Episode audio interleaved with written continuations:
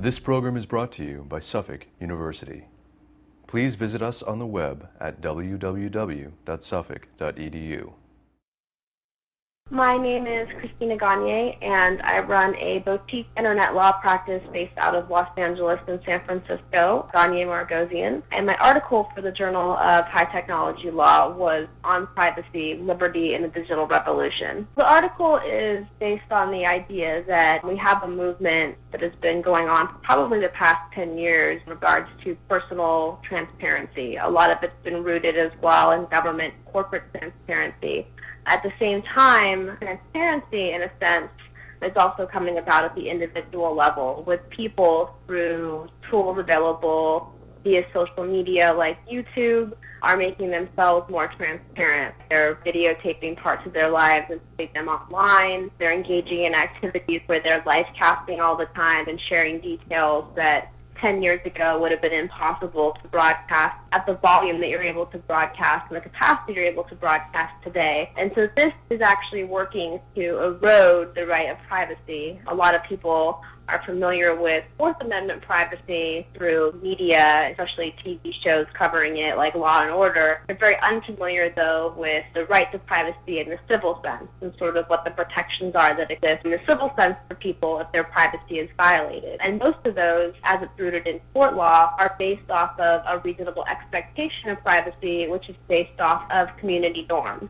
And so as it's sort of a community thing and a court has to determine based off of society's view of what the right to privacy should be and what's appropriate or not appropriate, as society sort of engages in these very public exposition activities and life casts, etc., they're sort of eroding their right to privacy without really knowing it. And so that's really what the article explores is the various ways in which the right to privacy is being eroded, both through legal mechanisms as through some of the things that individuals are engaging in without really maybe thinking about what the consequences are. Web reality is actually for anybody who is also a reality television connoisseur. Over the last 10 to 15 years, reality television has sort of dominated the TV cycle. And the basis of it was this idea that you're getting an intimate view into someone's life. And it's realistic. And so whether it's a show on VH1 like Flavor of Love, which I'm sure many people have seen but wouldn't admit it, or other shows like Big Brother or Survivor, or the other things that have come out. This idea that you're getting an intimate view into somebody's life or an intimate view into a situation that you normally wouldn't get. As a consequence, there's a lot of people that are now engaging in activities that are very similar to that. And so I think people have a misconception that because we're exposed to all of this reality television, that their life casting and their activities and sort of their promotion of those activities can be very similar. And so everybody's kind of searching for their 15 minutes of fame. And I think once again, as I referenced YouTube earlier, that's really enhanced that capability. So one of the article is is that as people are themselves becoming celebrities, or it's very easy to become your own little celebrity online, and as we change the definition of celebrity, I think that the idea and the concept of the internet celebrity is really the epitome of this. We're creating a new sliding scale for what a celebrity is. Now, I can relate that to publicity given to a private life. That concept has been around for over 100 years, and let's say in the 1920s, 1930s, it was really clear who a celebrity was like a screen star or a politician. So there were these certain categories under which we knew that was a celebrity, that was a public figure. Today, I think it's much less clear who a public figure actually is. And so if we were to apply some of the court protections that do exist in the civil sense for privacy, I think it would be difficult for a court at this point to make a determination of who's a public figure, who's not a public figure, because so many of us are living in this very open environment, whether we're tweeting all the time and live casting or doing a series of YouTube videos. I mean, I can think of internet celebrities like iJustine who sort of gained their popularity through going to the Apple Store, engaging in silly videos. And now they have millions of followers online and deals with companies like Mozy in the promotional sense. That wouldn't have been considered a celebrity 10 years ago. So we have a legal system that's pretty far behind in terms of looking at technology and the advances in technology and sort of where society's going with it. and then we have the activities we're engaging in. And so at some point when people start to realize that privacy has been compromised to such a point, I just don't think the legal protections are going to be there to protect people. And I think people are going to be very surprised by that. I think that there is a reasonable expectation for online privacy, and this comes into a couple of areas. One being sort of the expectation that's laid out in terms of use and privacy policies, and sort of what those expectations should be, which I'll address in a moment. And then I'll particularly talk about Facebook. In terms of having a reasonable expectation of privacy online, one, there are some tools online that create a sense of community in a very small sense. And so if you're using Google Chat, you have an expectation that it's going to one person.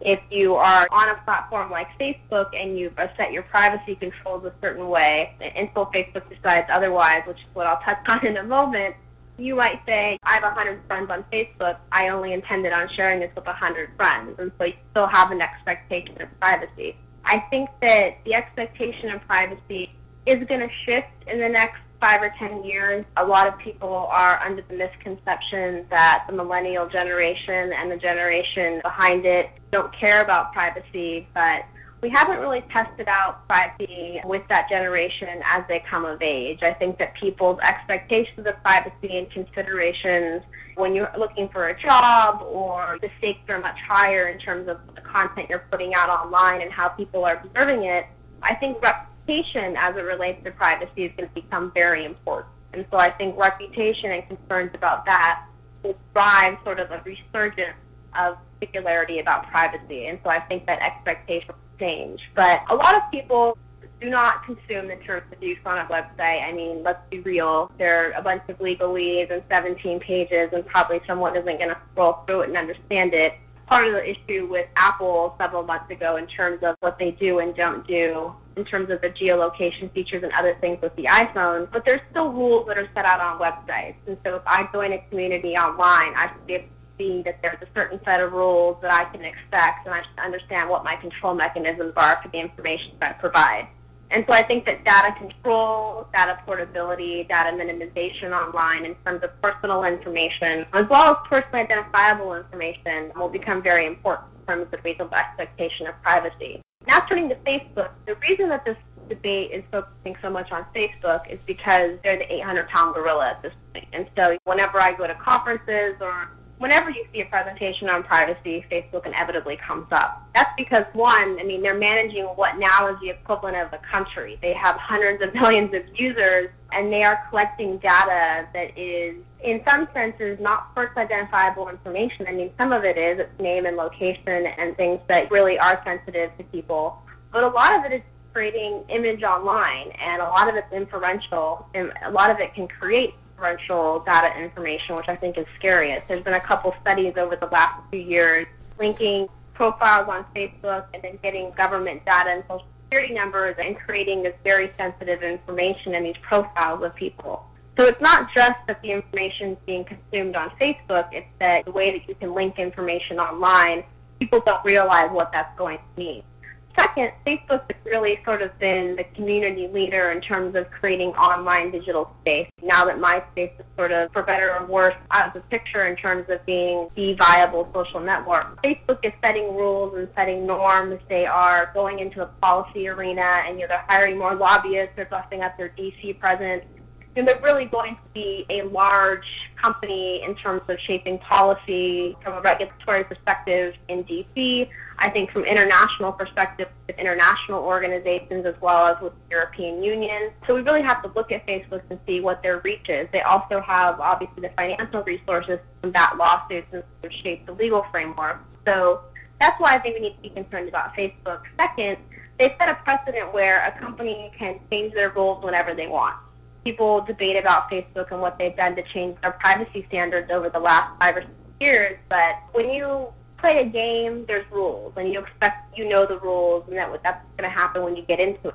Facebook is an entertainment tool. Most people view it that way, and the rules of the game keep changing. I think that people at some point are going to become fed up with the rules changing and their privacy being violated.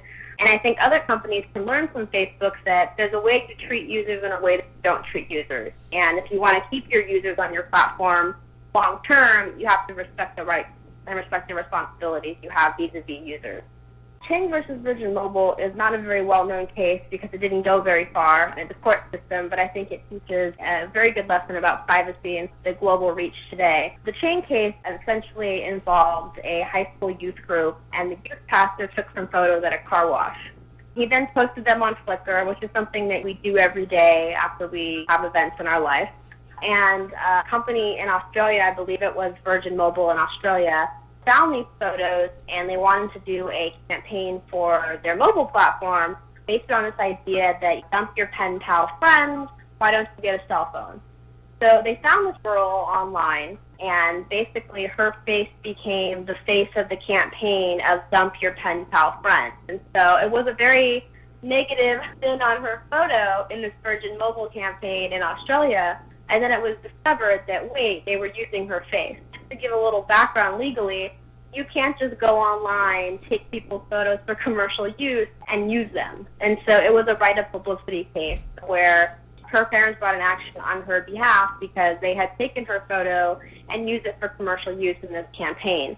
I think we're going to see more and more of that, and I think that's going to be one of the tipping points with privacy and sort of some of the rights that we have online is people are uploading user-generated content. The rules are not very clear. Creative Commons license structure, although well understood by some on Flickr, is not well understood by others. This youth pastor, for example, never would have probably ventured that that photo would have been used in such a capacity.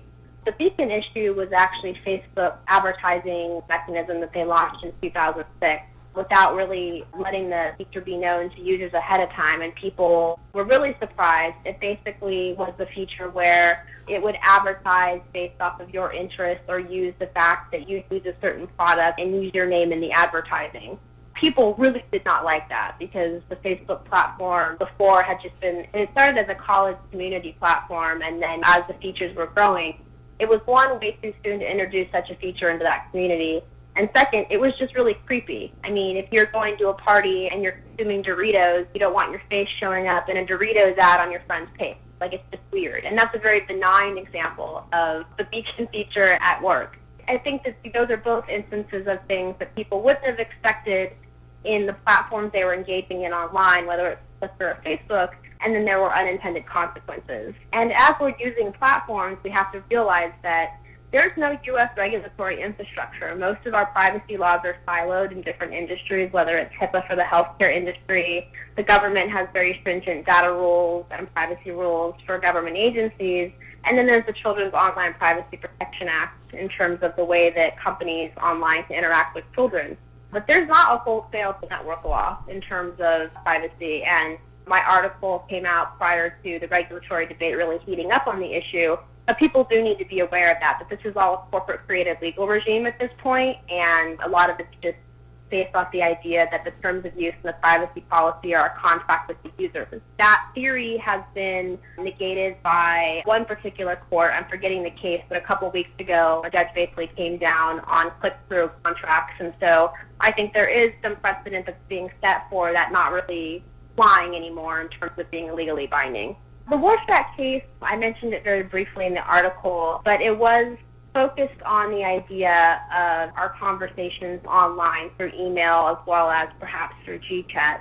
There's been a long line of privacy cases, and this is in the Fourth Amendment privacy sense, dealing with telephone conversations or letters being sent and other types of wire communications. Warshak was an extension of that, basically looking at email communications and whether they are entitled to Fourth Amendment privacy protection or things like GChat and other chat clients, which is really where I see the natural extension going. One place where we expect privacy is in our telephone communication.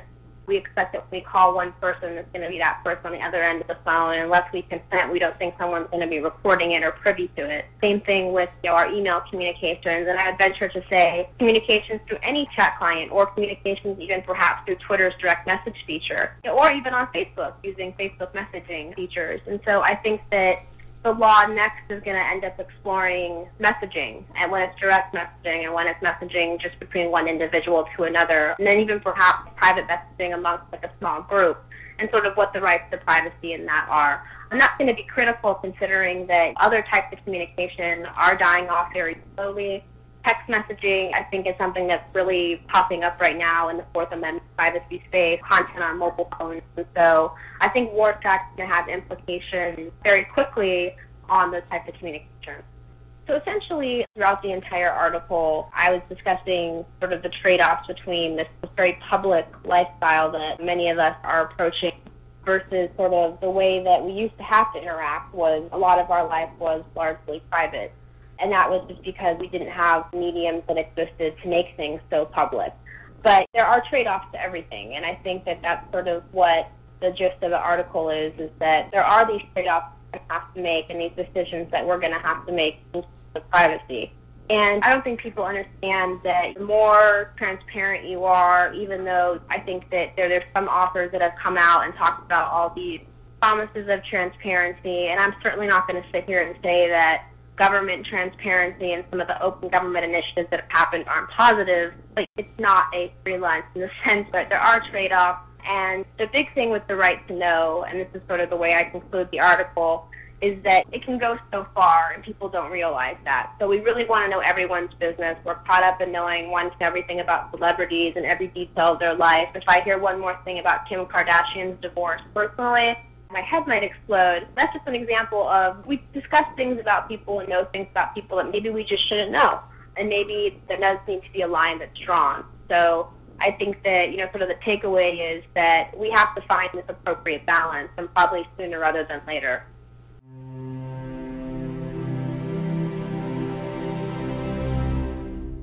This preceding program was brought to you by Suffolk University.